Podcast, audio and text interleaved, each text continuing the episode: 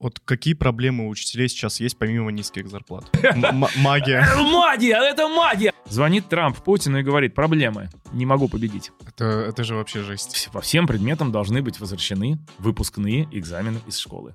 Теперь это прекращается! Мехмат ставит мат.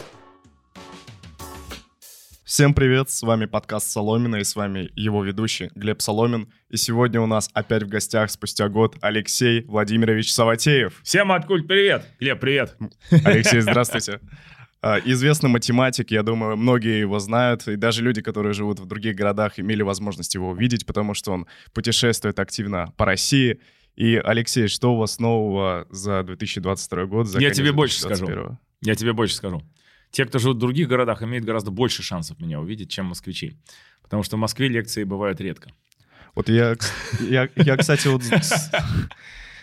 Вот это меня, кстати, всегда удивляло. То есть эм, обычно люди предпочитают оставаться в Москве, потому что тут комфорт, э, более лучшие ну, условия для жизни. И вот такие вот путешествия, это, мне кажется, ну... вот Есть два момента. Первое. Первое. Москва — это немножко не совсем Россия. Вообще как бы во многих моментах. Это, конечно, э, эти слова, они такие банальные, да, все говорят, Москва не Россия, да. Все говорят, но не все понимают. А я-то изъездил всю страну, и я понимаю, насколько глубока реальная пропасть между Москвой и Россией. И мне как бы, мне в этом плане, конечно, э, Москву-то я хорошо знаю, да, мне интересна Россия, поэтому это первый момент. Второй момент, что себя надо выводить из зоны комфорта. Если ты все время в комфорте, ты на самом деле деградируешь просто.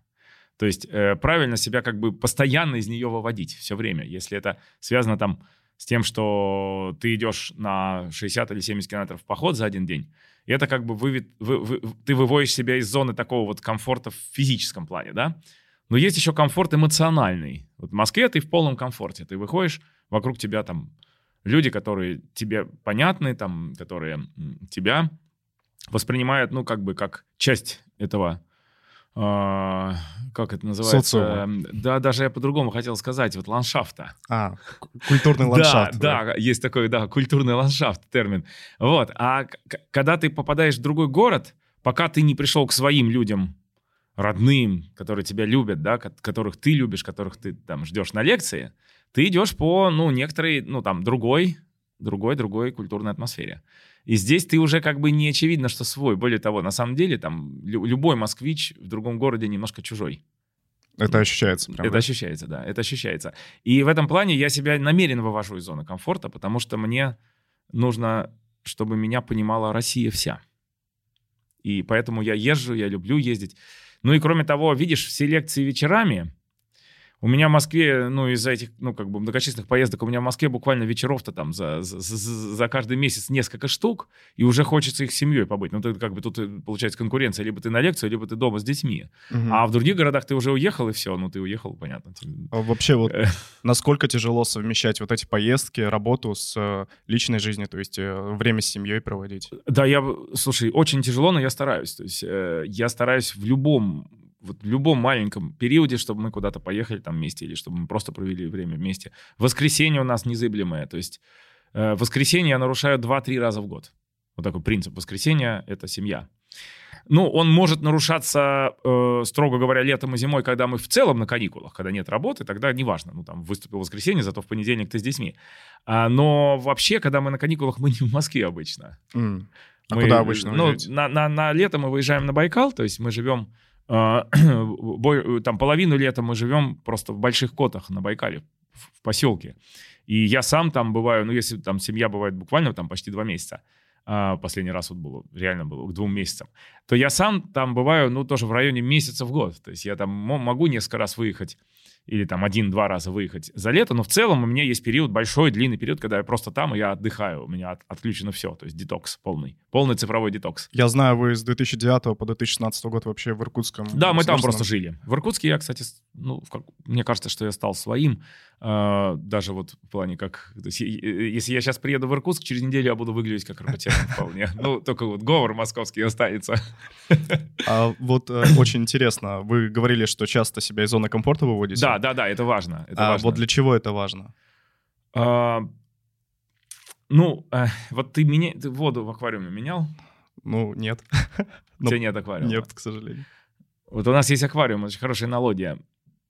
рыбы, если не менять воду, хереют, все хереет, все зарастает там, как бы он просто деградирует весь, рыбы начинают дохнуть.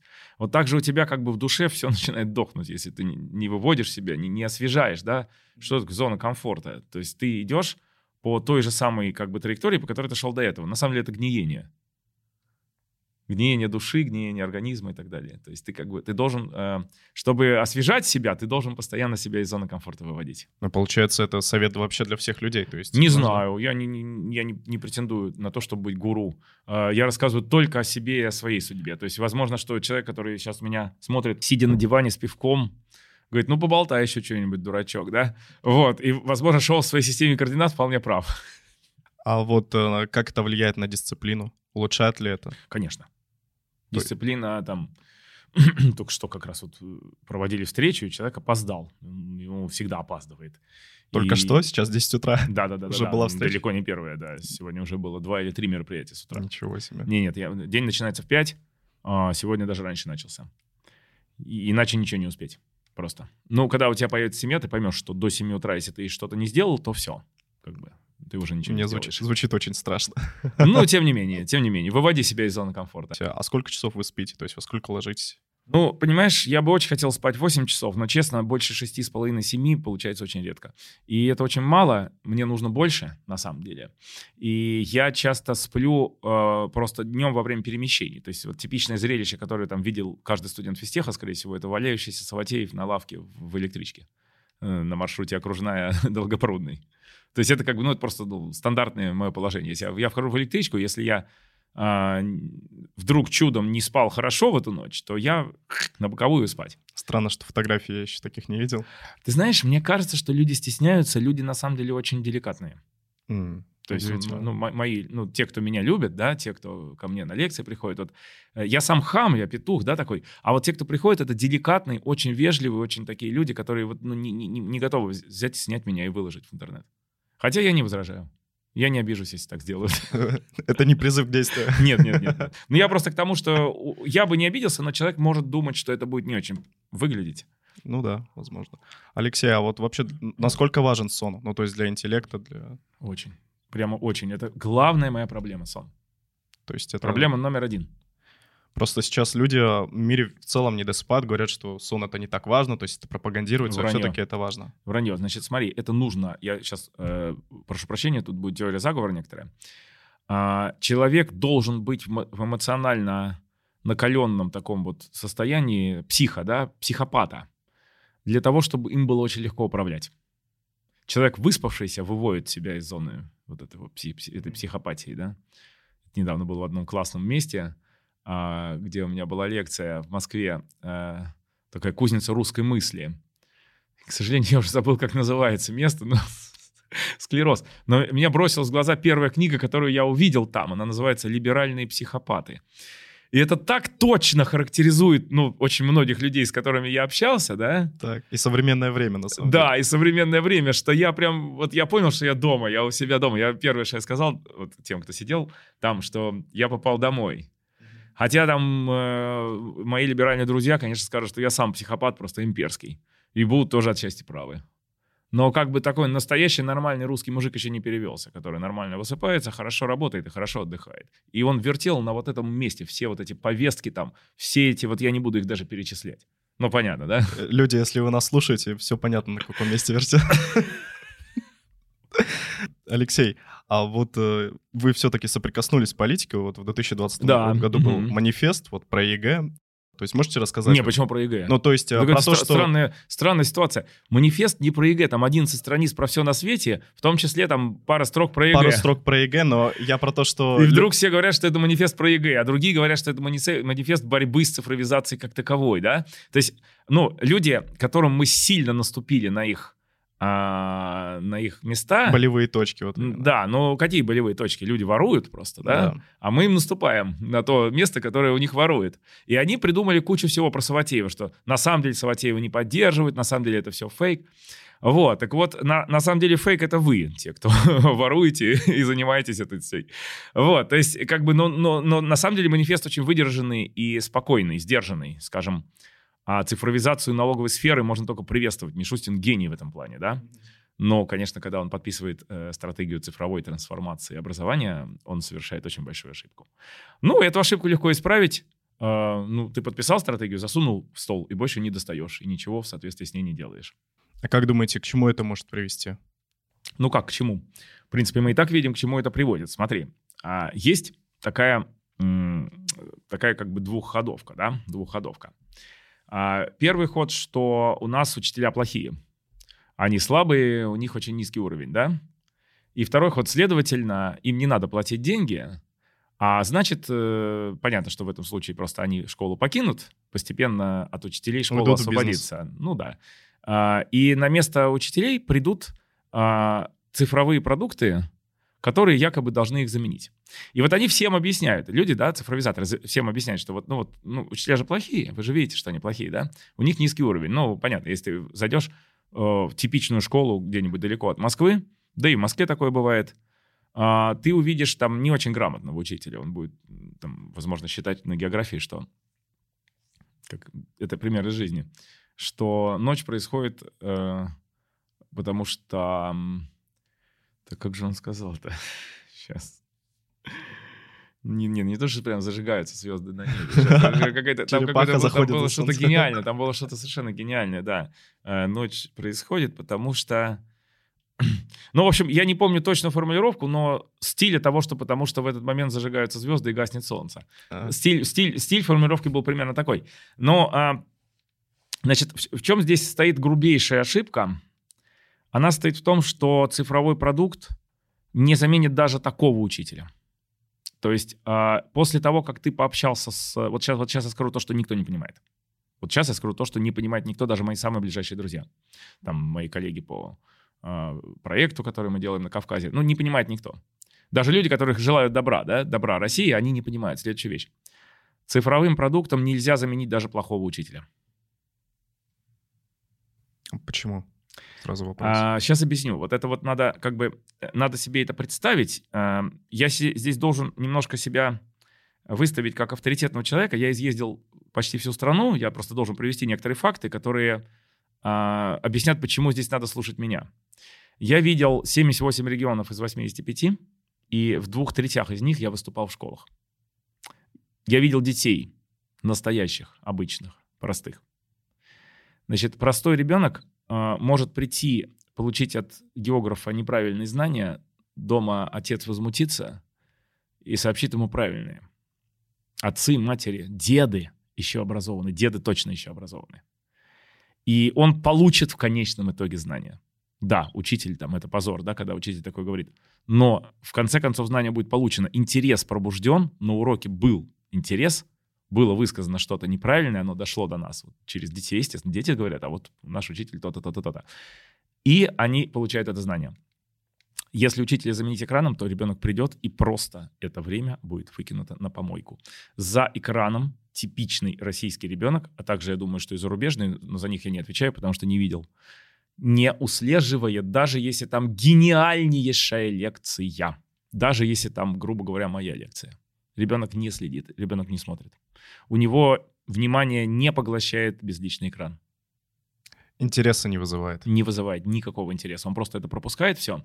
А потом, когда приходит время зачетов, эти люди, которые установили все эти экраны, они там просто делают, подкручивают, там, чтобы зачет был сдан. Ну, это, это очень просто сделать в нынешних условиях.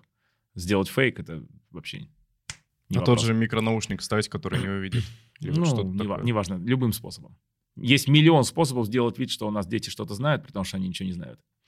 И, соответственно, правильная здесь начальная фаза политики стоит в том, что мы платить много будем уже этим учителям, плохим, говоря русским языком. И тогда постепенно в профессию пойдут хорошие. Удивительно, как мои коллеги, которые вот э, привыкли к такому либерально-экономическому взгляду там современной науки, что вот стимулы, там стимулы решают все, умудряются не замечать, что здесь тоже, вот здесь уж в этом примере точно так. То есть здесь, конечно, когда будет известно, что в школе платят деньги, тогда в педвузы будет конкурс, тогда в педвузы начнется давление, чтобы тот шит весь, который сейчас там преподается, перестал преподаваться, а начали преподаваться предметы, постепенно эта проблема начнет озвучиваться, а следовательно, скорее всего, и решаться. Тем более мы вывели себя из зоны комфорта. Ты когда не можешь решить проблему? Ну, когда тебе хорошо, ты на диване лежишь, ты ее видишь, но как бы тебе лень. Угу. Но вся страна вышла уже из этого состояния. Все, теперь проблемы надо решать. И, соответственно, будет решена проблема. Я думаю, что на самом деле я, ну, я в этом плане оптимист, несмотря на то, что там военная операция требует довольно много денег. Э, денег найдут на повышение зарплат учителей. Первое. Потом найдут ресурсы в себе, это уже не денежные ресурсы, это уже интеллектуальные, в том числе мы просто сами найдем, да, нашим коллективом, чтобы переработать предметные программы, чтобы их преподавать в педвузах, чтобы всю эту, вот эту авгиевую конюшню, которую создали намеренно за 30 лет, чтобы развалить нашу школу, чтобы всю эту авгиевую конюшню полностью перелопатить и вернуть назад в нормальное состояние нормальной российской школы, русской школы. Вот какие проблемы у учителей сейчас есть помимо низких зарплат? Дисциплинарная власть. Чудовищная проблема. Это вот тоже как бы либеральное наследие этих 30 лет дружбы с Западом плотной, что как бы права ребенка, права родителя, они заказывают услугу образовательную. Ты вдумайся, что ну, как бы до последнего времени у нас образование называлось услугой. Теперь это прекращается. Законопроект внесен о том, что это слово больше не употреблять в этом отношении, да? Говорят слова, что значит слова, да? Слова много значат. Вначале было слово, это Библия, да? То есть, понимаешь, когда мы прекращаем называть это услугой, мы уже открываем все ворота для шансов. Но пока у нас эта услуга, получается, что ее заказчики — это родители и дети. Но если ты заказчик услуги, тебя не удовлетворяет вот этот вот официант, который тебе эту услугу подает, да, то он оказывается во всем виноват. Как сейчас вот прописано, да, там, чуть что учитель оказывается виноватым. А, проблема в мозгах, не в самом законе. Проблема в том, что все считают, что это правильно. Это даже, на, ну, может быть, какие-то вещи на законном уровне надо прописать, что там вот такие-то такие жалобы родителей вообще не рассматриваются нигде. Но, и детей тем более, там, что роди, ну, учитель имеет право взять и вышвырнуть ученика из зала, из класса, если он просто ведет себя по-хамски и там, быкует. Э, вот, это, это понятно, да, но, но в целом этого мало, мало. Надо, чтобы каждый участник образовательного процесса понимал, что учитель обладает реальной властью, которую он может воплотить в жизнь. И тогда придут те учителя, которые готовы этой властью пользоваться. Понимаешь? Вместо молодых ребят, там уже воспитанных в этой либеральной парадигме, которые просто будут сидеть, и тут будет кавардак в классе твориться. Придут там военные, придут там по, ну, по своему как бы образу мышления, да, придут какие-то люди, ну, которые возьмут это все и сделают по-человечески. Но вот, так сказать, почему это, почему э, это очень, очень важно, да, вот это слово «услуга» было убрано, это очень важно, но это как бы только первый шаг, конечно.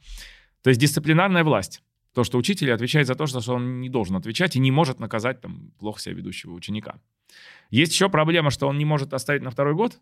То есть он обязан поставить три, ну как, давай по-русски говорить, что значит не может оставить на второй год? Обязан поставить три ученику, который не знает ничего. Теперь шагни вперед на один шаг, и ты поймешь, что это означает, что у ученика нет стимула ничего учить. Потому что он все равно получит Получит три и пройдет, да. да. То есть мы два шага вперед, да, означает, что фактически а, учебный процесс может держаться только на чуде. Ну, на личном авторитете учителя, там, на чем-то таком, но не на, ну, не на механизмах принуждения. Ну, на, на чуде, на чуде, ну, иногда держится, конечно, да, опять же, если вернутся такие вот с военной выправкой люди в школу, ну, тогда чудо может и произойти. Ну, или просто какие-нибудь там настолько яркие преподаватели, но их всегда будет мало. Поэтому все равно тут какие-то дисциплинарные механизмы, боюсь, нужно будет вернуть оставление на второй год. На самом деле советское образование начало заметно ухудшаться не в 90-е годы. В 90-е годы это уже просто плановый был развал. Но до этого развал начался не плановым, потому что а, где-то в 70-е, я точно не помню, был принят закон на второгодниках, что это как бы дорого для страны на второй год не, не оставлять. В целом можно было оставлять, но как бы рекомендовалось не оставлять. Тут я не, не знаю точно, может быть, даже и по закону нельзя было. Но суть в том, что когда реально перестав, перестали оставлять на второй год тех, кто не учится, вот тогда реально начало падать образование. Все надо вернуть. На второй год надо оставлять, если человек не, не, не хочет. Ну, там в спецшколы какие-то переводить специальные, только не в ту сторону, вверх спец, а вот в ту, вниз. То есть здесь как бы, здесь нам нужно, нам нужно взять и навести порядок в собственном доме. Наш дом — школа. Ну и мы просто будем это делать. Вот я лично это собираюсь делать, у меня здоровье хватит, надеюсь, на много лет. Ну, очень радует, что именно вы этим занялись, потому что у вас есть э, прекрасный талант объяснять, что вы ну, думаете, что вы хотите. Знаешь, у меня вообще только один талант — объяснять. Да. Вообще только один. Остальное это все фигня там. На гитаре а математика? Не-не-не-не-не. Без иллюзий. Очень средний статистический такой как бы проходной математик я. Это раз. Второе, там, лыжник тоже, ну, хорошего уровня любительского, но далеко до профессионала. Гитарист, бренчу на гитаре, да? Турист тоже как бы погулять. У меня есть один талант — объяснять. То есть я как я могу выразить мысль, которую все чувствовали, но не могли правильно обречь слова. Я это могу сделать, я это и делаю. Мы это манифестом сделали, да? Всеми своими выступлениями я выражаю эту мысль, что вы сейчас неправильно обрабатываете создавшуюся ситуацию. Цифровое решение отсутствует у нее. А, а присутствует только одно — вернуть учителя. И это я везде говорю, это все, что я могу. Больше я ничего не могу. Я не умею писать законопроекты, да, но я могу сказать, куда они должны идти. Ну вот как бы в этом идейном ключе я и работаю. Но у меня есть команда. А если вот абстрагироваться немножко от именно манифеста, вот какое лично ваше отношение к единому государственному экзамену? Э, я не буду его отменять в ближайшие несколько лет, потому что в данный момент единый государственный экзамен — это уже наработанная достаточно неплохая механистическая машина. Все минусы, которые она должна была внести, она внесла, то есть все правильно писали те, кто с ней боролись 20 лет назад, но все минусы, которые она должна была в систему внести, уже внесены. Никаких новых не будет. Сейчас это наоборот, единственный там способ кого-то в кулак взять. Но при этом надо понимать, что в, нормальной ситуации надо возвращать выпускные экзамены из школ. А ЕГЭ, пожалуйста, как вступительный вуз. То есть здесь очень опасная связка между школой и вузом, потому что школа перестает нести ответственность за тех, кого она выпускает. Ответственность ложится теперь на ЕГЭ, да, ну, на самих детей. Вот он сдал ЕГЭ, вот поступил, не поступил, да. И формула, что школа натаскивает на ЕГЭ, это формула прошлого века. Сегодня школа вообще никого ни на что не натаскивает, а на ЕГЭ их натаскивают репетиторы. Просто чтобы понимать, есть много очень клише. Эти клише созданы там 20 лет назад в процессе внедрения ЕГЭ. Они перестали быть актуальными. Сегодня ситуация следующая. ЕГЭ — это единственный показатель, который хоть как-то определяет уровень тех, кто его сдает. И поэтому отменять его сегодня нельзя. Точка. Но из школы лучше его убрать. А вот э, у вас, я думаю, очень много знакомых, которые преподают в вузах. А вот что они говорят э, сейчас э, от абитуриента? Они... Не, полный ноль. Полный просто ноль? полный. У меня писем там типа сотни лежит. Алексей, ты просто не понимаешь, до чего дошло. Мы, там, мы должны Серьезно? вести мат-анализ, а они не складывают дроби, причем все. Это а как... некоторые не знают, что каких Да вузах? во всех вообще. Во всех, кроме физтеха, там вышки еще нескольких. Не, у нас просто нет высшего образования в стране сейчас. Просто надо это понимать. У нас есть несколько элитных вузов, где прекрасно готовят. И ничего больше. Ну, то есть у нас в целом проблема то, что элитарное образование, а, огромный разрыв. Э, огромный, да, но это не то чтобы проблема, нет, было, было бы очень, как сказать, было бы очень плохо, если бы у нас и элитарного не было, и разрыва бы не было. Все были бы в жопе. Но это было бы, конечно, совсем плохо. Но у нас есть элитарное образование, нет никакого другого. Здесь надо просто понимать, это правда. Теперь что можно сделать прямо сейчас? Прямо сейчас можно сделать ЕГЭ вариативным очень сильно. То есть э, никаких пробников, никаких вот этих, как это сказать, выложенных демонстрационных вариантов, да, как э, выступает там Сергей Сергеевич, говорит, мы меняем, мы меняем ЕГЭ, мы меняем. Вот демонстрационный вариант нового варианта будет выложен вот здесь. Как две капли пох- воды, похожие на тот, который будет. Это называется меняем? Менять надо не для того, чтобы изменить список задач. Полный список тем правильный. Это программа математики в школе, она вполне там покрывается, можно дать э, ну, как бы нет возражений к, к этому нету, да, к, к программе по математике возражения минимальные из всех предметов. Ну, плюс-минус. Там есть проблемы, конечно, на уровне началки и средней, но в целом, в целом, да, в целом, ну, вот я просто хочу сказать, что здесь проблема ЕГЭ не в том, что он ЕГЭ, а в том, что он имеет а, демонстрационный вариант, по которому можно к нему подготовиться. Точка. Все. Как только ты делаешь, да, но и если ЕГЭ не менять от года к году, то демонстрационным вариантом служит тот, который был год назад, понимаешь? То есть что значит менять ЕГЭ? Это значит непредсказуемость варианта. Ты вот пришел, ты готовился по прошлому году, ровно, да? Получил вариант, в котором ты 10 задач из, 20, из 19 умеешь решать, ну, туда-сюда, а 9 ты первый раз, блин, видишь, и тебе просто нужно думать сидеть. И ты выходишь с двойкой, да, и вся страна выходит с двойками. Ну и что мне отвечают там? Ты чего, охренел нас всех сбросить с наших должностей? Прям так и говорят. Примерно так, да. То есть все все знают, все все понимают. Нет никакого... Нет, как это сказать? То, что мы получаем из информационных каналов, это ложь. Все они все знают на самом деле. То есть это не их заблуждение. Это просто, ну, там, люди договорились друг другу врать. Но я предлагаю понимать, что сейчас страна в зоне некомфорта, в которой врать просто запрещено, иначе страна может умереть.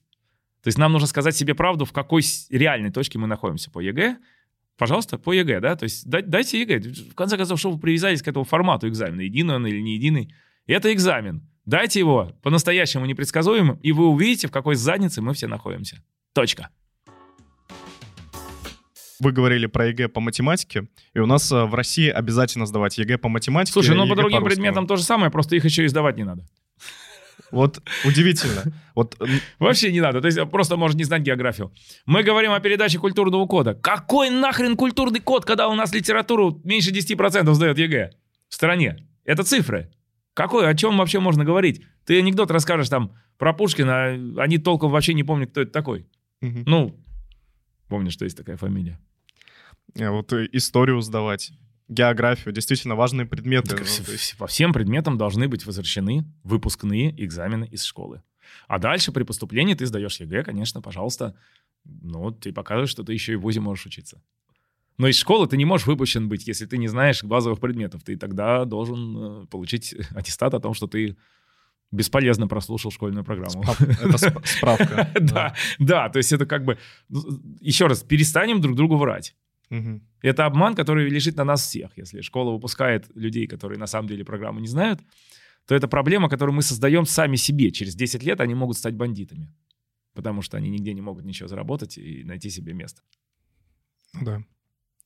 А вот э, насколько важно заканчивать именно 11 классов? Просто э, многие уходят после 9 уходят в колледж. Если, если и... 9 классов будут учить очень хорошо, и еще в колледже продолжать хорошо, то никакой проблемы не будет. Это все спор совершенно пустой. 10, 11, там, колледж. Но, значит, насчет специалитета и бакалавриата спор немножко более э, Болонская осмы- система, да. да. Болонская система совершенно вредная, потому что, э, значит, я объясню почему. Тоже кажется, какая разница, э, так или сяк. Дело в том, что магистратуры реально нет. То есть они написаны, но их нет. Они все вечерние, кроме там двух, наверное, на всю страну.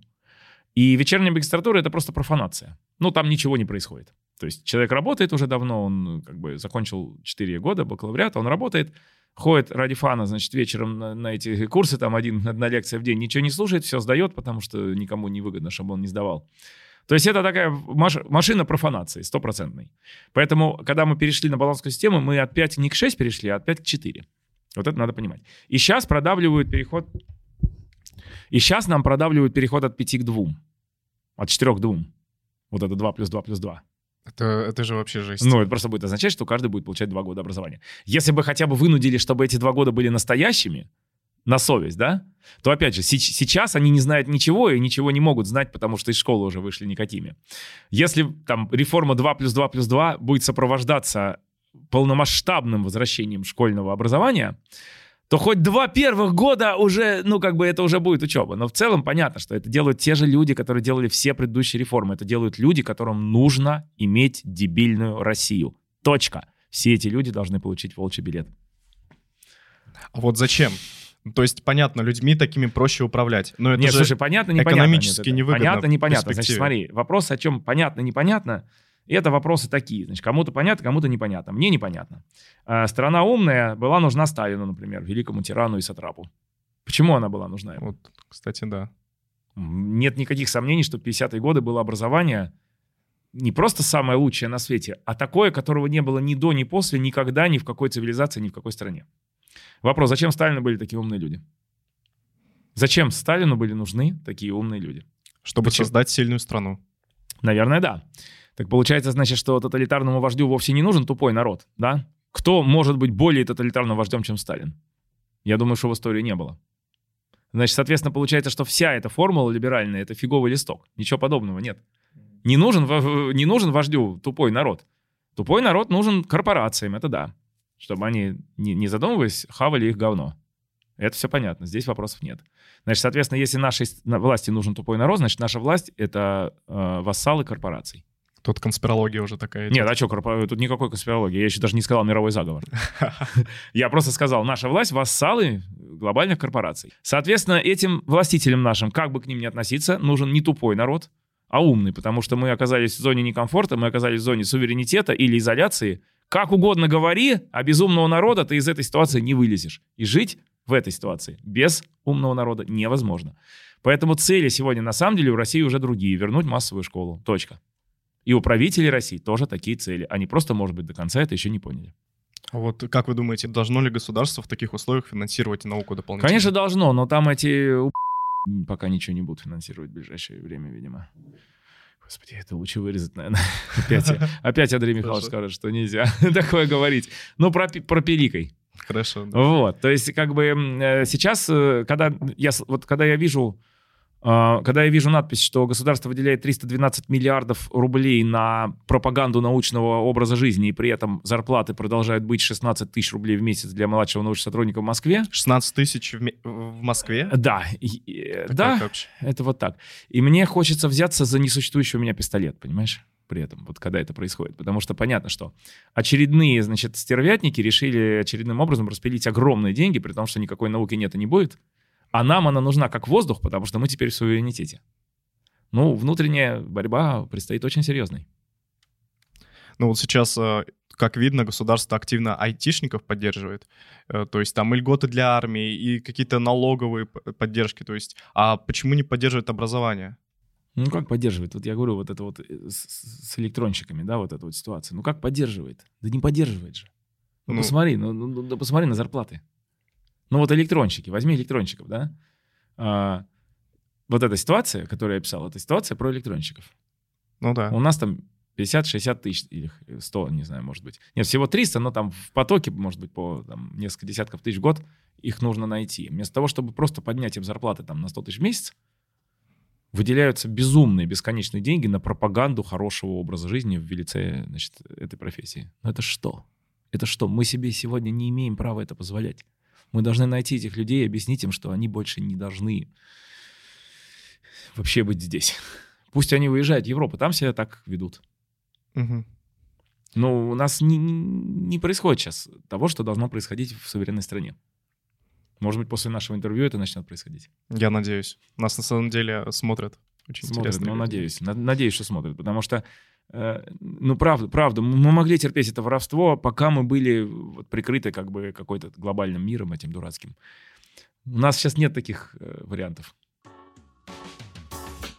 Алексей, вы путешествуете по многим городам, и как э, заинтересованность э, в науке меняется у молодежи? То есть она растет, падает? Все же знают про эти зарплаты.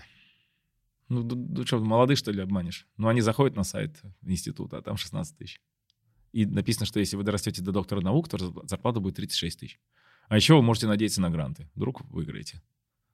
Но вдруг, понимаешь, вдруг бывает только одно. Да. Вот. И как бы вдруг это касается 10 тысяч человек, там, допустим, а нам нужно сколько ученых? Значительно больше. То есть гранты распространяются на вот такую долю, остальные сидят в заднице, и, ну, как бы все понимают, что идя сюда, ты пойдешь туда. Ну, конечно, можно, там, если ты гений, ты нормально, ты придешь на физтех к нам, отучишься в самом лучшем мире вузе, получишь прекрасную профессию, тут же там будешь зарабатывать огромные деньги, и более того, дело не в деньгах, а просто в том, что ты будешь заниматься интереснейшей работой. Ну, это физтех. А давайте поговорим еще про физтех. А, вот в чем плюсы именно физтеха? Не, ну как, плюс физтеха, во-первых, в том, что он а, значит, вот на эту повестку, да, там дистанционную повестку, он очень неохотно идет и надеюсь, что он выдержит и никогда на нее не перейдет целиком. Uh-huh. А, и вот, ну, я опять же исхожу из того, что дистанционное образование — это суррогат образования, его на самом деле просто нет. Даже для гениального физтеха, да, все равно это проседает. Хотя сильные студенты, в принципе, могут себя заставить что-то через экран понять. Мотивация снижается. Да? Если у слабых студентов просто нет никакой возможности это сделать, то у сильных снижается мотивация. Когда тебе приходит живой человек, он тебя как бы мотивирует, он тебя настраивает. А тут как бы ее нет.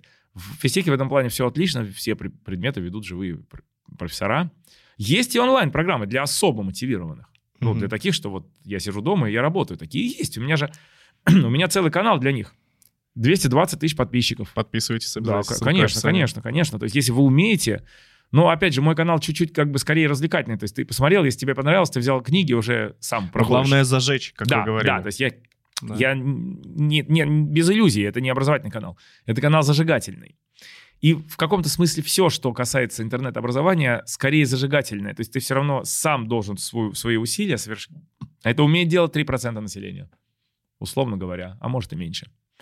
Но э, в физтехе ну, как бы есть, ну, вот я про, про онлайн я ничего не буду говорить, там есть какая-то вот магистратура, да, онлайн какие-то продукты есть для таких супер, ну, супер мотивированных. Но самое главное в физтехе это то, что есть офлайн, и он как бы понимание у всех у нас есть, что эм, ну, ну вот, вот просто от какого-то ветерка там на дистант переходить не надо. Даже у ректора есть это понимание. У меня тоже сын в 11 классе, и я не знаю, куда он пойдет. Пока. Но он э, олимпиадник крутой, то есть Ну, он конечно, может, он э, куда угодно может пойти, но вопрос, куда он пойдет, я не знаю. Но я знаю, он программированием Это он сам будет решать. Может, Да, в да. ФКН вышки. Может быть. А может быть на физтех. Но я не знаю, понимаешь? Настаивать не будете, Я не, да? мо- я не могу, я, я могу подвести человека, да, но он взрослый человек, ему 18 лет исполняется на днях. Понимаешь, то есть это уже как бы, ну, я не имею права здесь что-то А давить, куда, вы, а куда вы хотели бы, чтобы он поступал? Не, ну слушай, давай, давай как бы говорить так. А, если он поступит на физтех, то он там будет в, этой большой, в этом большом коллективе. Если он поступит на ФКН, там в два раза меньше нагрузка. И если, ну, после этого ему нужно будет себя заставлять работать отдельно, он, в принципе, умеет, но в целом это как бы такая отдельная задача, да, потому что нагрузка там очень сильно меньше. Вот это объективный факт. Можно что угодно остальное считать, что это наши, наша вкусовщина, мы тут пришли из физтеха и начинаем всех там размазывать дерьмо. Но нет, объективный факт есть. У нас запредельная нагрузка, которой нет больше нигде. А это хорошо. Алексей, ну вы же сами с Мехмата МГУ. Да, тогда ничего бо- больше не было. Математики не было нигде, кроме мехмата в наши годы. В физтехе была физика очень крутая, Мгм. но, но- но математики там не было. А вот сейчас Мехмат МГУ что в Сейчас просто на 2022 физ- году? Я, я хочу просто, может быть, кто-то не понимает. На физтехе крутейшая математика. Вот это, может, может кто-то до конца не понимает, да? На физтехе можно заниматься самой топовой математикой на передовом крае науки. И это специальный прям поток, созданный под это. То есть не, не думайте, что вы там приходите, и вот там только физика будет. Есть места, где даже физических предметов не изучается. Вот, кстати, в Прости, школе в Господи. ППМИ очень снижают именно физику. Да, вот, хотя я на самом деле сам физику очень люблю. А, Я из тех, кто любит самообразование и умеет им заниматься, из тех вот небольших, там, небольшой доли, я очень крайне мотивирован внутренне. Сейчас читаю книг, в числе 10 книг, которые я сейчас параллельно читаю, я читаю Фейнман... 10 Лей- книг. Я... Жена смеется всегда. Пошел, значит, пошел э, работать. Э, вот такая вот пачка идет со мной вместе, валится на диван, я там это самое. Но это, как- это редкие моменты, когда у меня есть время. Ну, лето, летом часто есть. Летом вот у меня там... Я пошел на гамак в, в этот самый, в огород на Байкале. И я, значит, на, на земле развалины там Айрленд Роузен, а, там, не знаю, Солоневич, Народная монархия, Щедровицкий, я всегда был идеалистом, а, там книга по теории чисел, еще одна, Панчишкин Манин, рядом, значит, лежит э, Фейнман Лейтон Сенс, там, э, ну, понятно, да? Да, И я одно понятна. почитал, э, абзац отложил, другое вот так, и как бы так утро проходит, да? Вот, потом вскочил, шило в заднице, быстро кроссовки надел, на гору взбежал, там с жуткой скоростью выбежал вниз, выкопался, обратно там упал в гамак. То есть я читаю параллельно очень много книг, и одна из них — это Фейнман Лейтон Сенс, э, фейнмановские лекции по физике. Вот, и я планирую до конца своих дней полностью изучить все тома. Они у меня есть, я их когда-то купил, а, когда я получил грант от дяди Жоржа Сороса, между прочим, да, это к тому, что я тоже не ретроград, да? Сегодня Сорос ассоциируется только там с развалом образования, да, но когда-то это был спаситель там учителей, спаситель педагогов, когда вообще не было денег. И я потратил его там на огромное количество книг, которые я закупил в э, всяких букинистических магазинах, в том числе я купил целиком Фейнман Лейтон Сенс, и сейчас я переступил к изучению ну, художественная литература, конечно, вода просто, но так интересно. Так интересно. То есть это можно читать без всякой ручки и бумаги, потому что все, все очевидно, все понятно. И вот этот вот стиль такой неторопливый, хороший стиль вот 70-летней давности, я это просто обожаю. Я обожаю. Я не люблю кратких книг. Я люблю когда... Алексей, вот э, сейчас сложно представить человека, который свое свободное время будет а, тратить на чтение книг. Сейчас Да, да, да, да, TikTok, да. TikTок, знаете? Ну, Слышали знаю, но не, не загадываю. У Вот. меня есть свой мой ТикТок, Саватан. Но- ТикТок, Саватан. Ну, вы его, есть- наверное, не сами ведете, кто-то помогает, конечно. Ну, естественно. Э, Там есть э, ролик на миллион просмотров, например, про анекдот про э, Путина и Трампа. Вот так это надо будет заценить. Алексей, Но вот... э, я могу рассказать, он очень веселый и совершенно не политический. Ну, ну то есть он такой как бы, он просто веселый. Я думаю, что его даже не надо вырезать. Так. Звонит Трамп Путину и говорит, проблемы, не могу победить. Я слышал у вас, как, это, как это, эти вещи решаются. Владимир Владимирович говорит, ну, вообще без всяких проблем решаются, там, потом сочтемся. Я тебе человека пришлю, он все сделает. Присылает ему Чурова, вот, и э, через три дня вспоминает об этом, звонит Чурову и спрашивает, Володь, как дела? Как в Америке выборы прошли? Все прекрасно. Ну что, кто победил-то? Ну, конечно, вы, Владимир Владимирович, победили. Ну да, да. Это... Вот. Это миллион просмотров в ТикТоке. Э, Алексей, вот э, у меня ТикТоки некоторые по четыре с половиной набирают. Я поэтому выложу обычно э, обязательно этот отрезок, посмотрим еще, посоревнуемся. Сколько у тебя, да? Да, сколько у меня. Да, да, да, да. Нет, нет, у меня занимаются люди. Я же на самом деле соцсетями не занимаюсь. Я как бы, я просто, это, это, это тень моего живого участия. То есть почему как бы нет популярности вот такой, как хотят там миллион, у кого-нибудь миллион там просмотров, ой, миллион не просмотров, просмотров у нас бывает миллион, там несколько подписчиков. Роликов. Подписчиков, да. Но, но понимаете, миллион подписчиков это обычно попсовая какая-то. Да, да, да, да, да. Развлекательная, очень развлекательная. Ну, либо, либо, нет, либо надо этим заниматься. Понимаешь, Дима Побединский этим занимается. Он, кстати, был у нас на подкасте, да, вот выпуск он, скоро выйдет. Он занимается, он, у него миллион, потому что он только этим занимается. То есть это как бы вопрос тоже пиара. Потом, конечно, материал немножко проще для восприятия, да. Вот, то есть не, не обязательно быть попсовиком, чтобы иметь миллион. Можно иметь миллион на очень хорошем э, материале, но нужно тогда все бросить. Вот люди, которые думают, что мое главное дело канал, они ошибаются. Мое главное дело это живые лекции. Вот так. Зажечь людей. Да, да, живых, настоящих. Я вот недавно в Норильск ездил, понимаешь? Я веду э, лекцию. Но смотри, вот если у тебя есть город размера X, сколько, ну, грубо говоря, людей, да, ты, ты ожидаешь на своей лекции? Вот если у тебя X жителей города. Очень простая формула. Если ты в Екатеринбурге, ты рассчитываешь на 100 человек, на 150. Если ты в Москве, ты, в принципе, можешь рассчитывать на, соответственно, тысячу, но, к сожалению, Москва исключение. Никогда не было в Москве больше там 150. При том, что в Питере там 400 легко. Вот недавно был так в Питере. можно и стадион собрать. Э, да, то есть можно, но только в Москве. В Москве э, все присыщены, поэтому на лекции приходит не очень много народу. Это еще одна причина, почему я не очень часто выступаю в Москве. Э, в Петербурге все мои лекции практически это полный аншлаг. Все. То есть вот недавно была лекция в ЛТ, там было бадание, там по-прежнему коронабесие у них. Э, они еще не поняли, что 24 февраля эта повестка закрыта для России. Что она совершенно Отменили навязанная, бессмысленная да. повестка, да, для нас уже закрыта. Но, но в Питере продолжают давить. И был, был скандал, что очень... Ну, не скандал, простите, не скандал, ничего там не было такого. Просто были, был, были уговоры, уговоры, уговоры, чтобы открыть еще регистрацию, еще открыть. Было 400 человек почти. Но вот как бы делишь население на 10 тысяч. Вот. Ну, Население это... Петербурга 4 миллиона. Ну, это прям Может, серьезно. 5 миллионов, ну, примерно. Вот. И бывают исключения, города исключения. То есть, например, в Екатеринбурге получается 100-150 тысяч, 100-150 э, человек на лекции, а приходит иногда 700-800.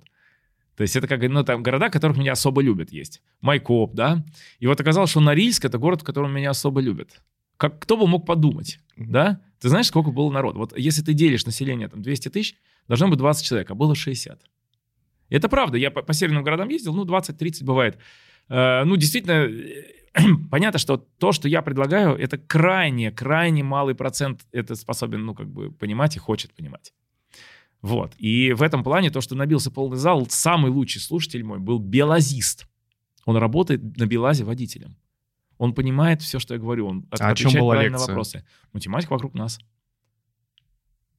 Как изменить расстояние там с э, видимости с горы. Ну, так, мои, мои такие, ну, набитые мои сюжеты. Просто я первый раз на риск. Когда я первый раз приезжаю к некоторый город, я там делаю баян. Это нормально. Просто люди пришли пообщаться, даже кто видел в интернете. Они хотят личного общения, даже не важно, что это те же сюжеты. Но повторят, еще лучше будут знать. И вот на рейске человек лучше всех реагирует. Такой здоровый мужик, такой крепкий, ну, коренастый, да? Мужик и мужик себе. И вот выясняется, что он работает на Белазе водителем. Он лучший, лучший слушатель был мой. Понимаешь? Это... Русский народ умный весь. Весь целиком, поголовно, насквозь. А у него отнимают школу 30 лет подряд. Вы пришли в Поло Сириус. Сириуса. Да.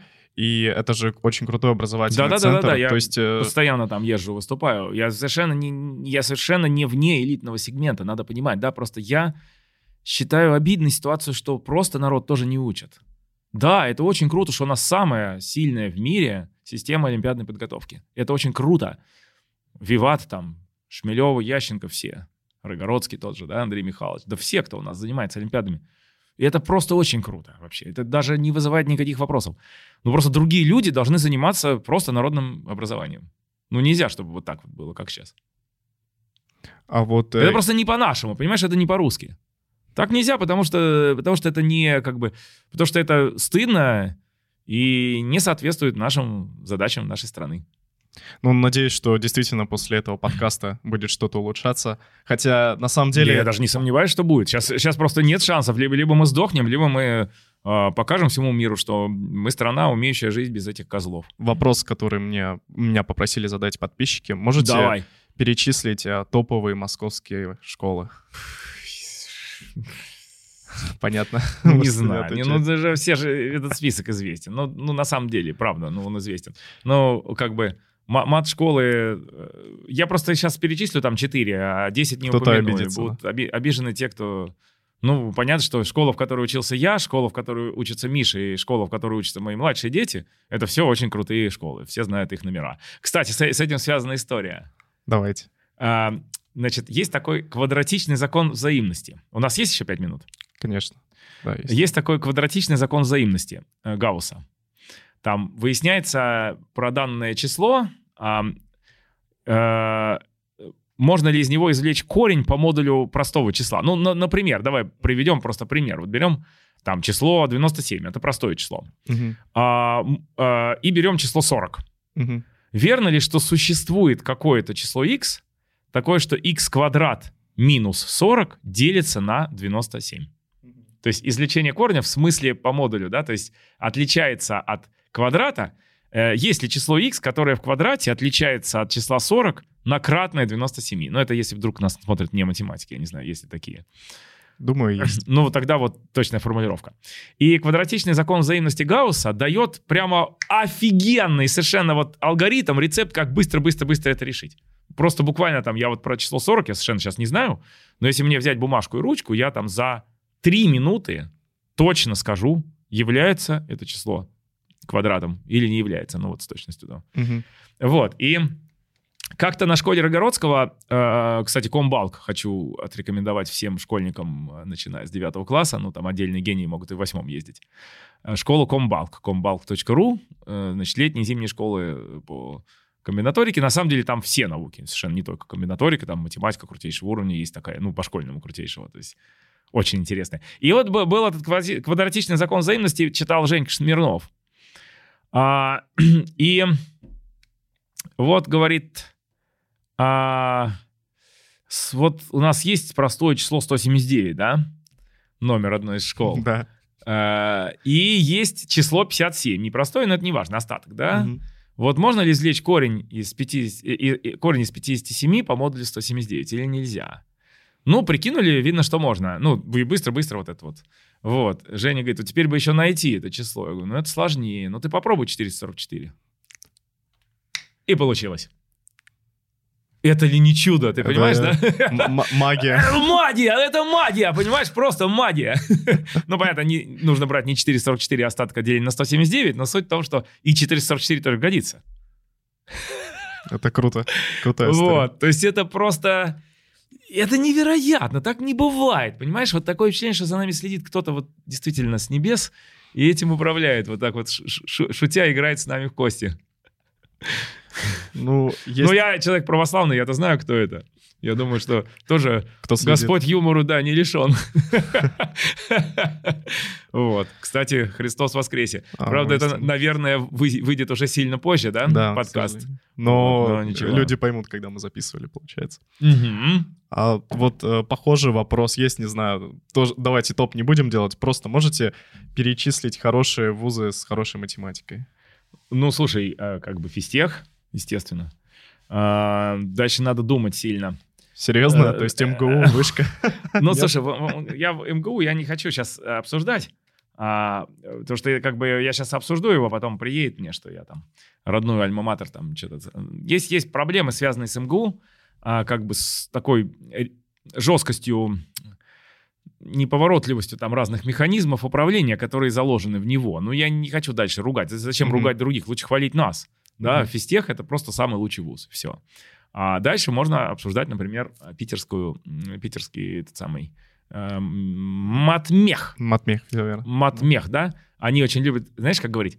Некоторые мои друзья в Питере говорят, матмех лучше всех. А я им, знаешь, отвечаю, мехмат ставит мат.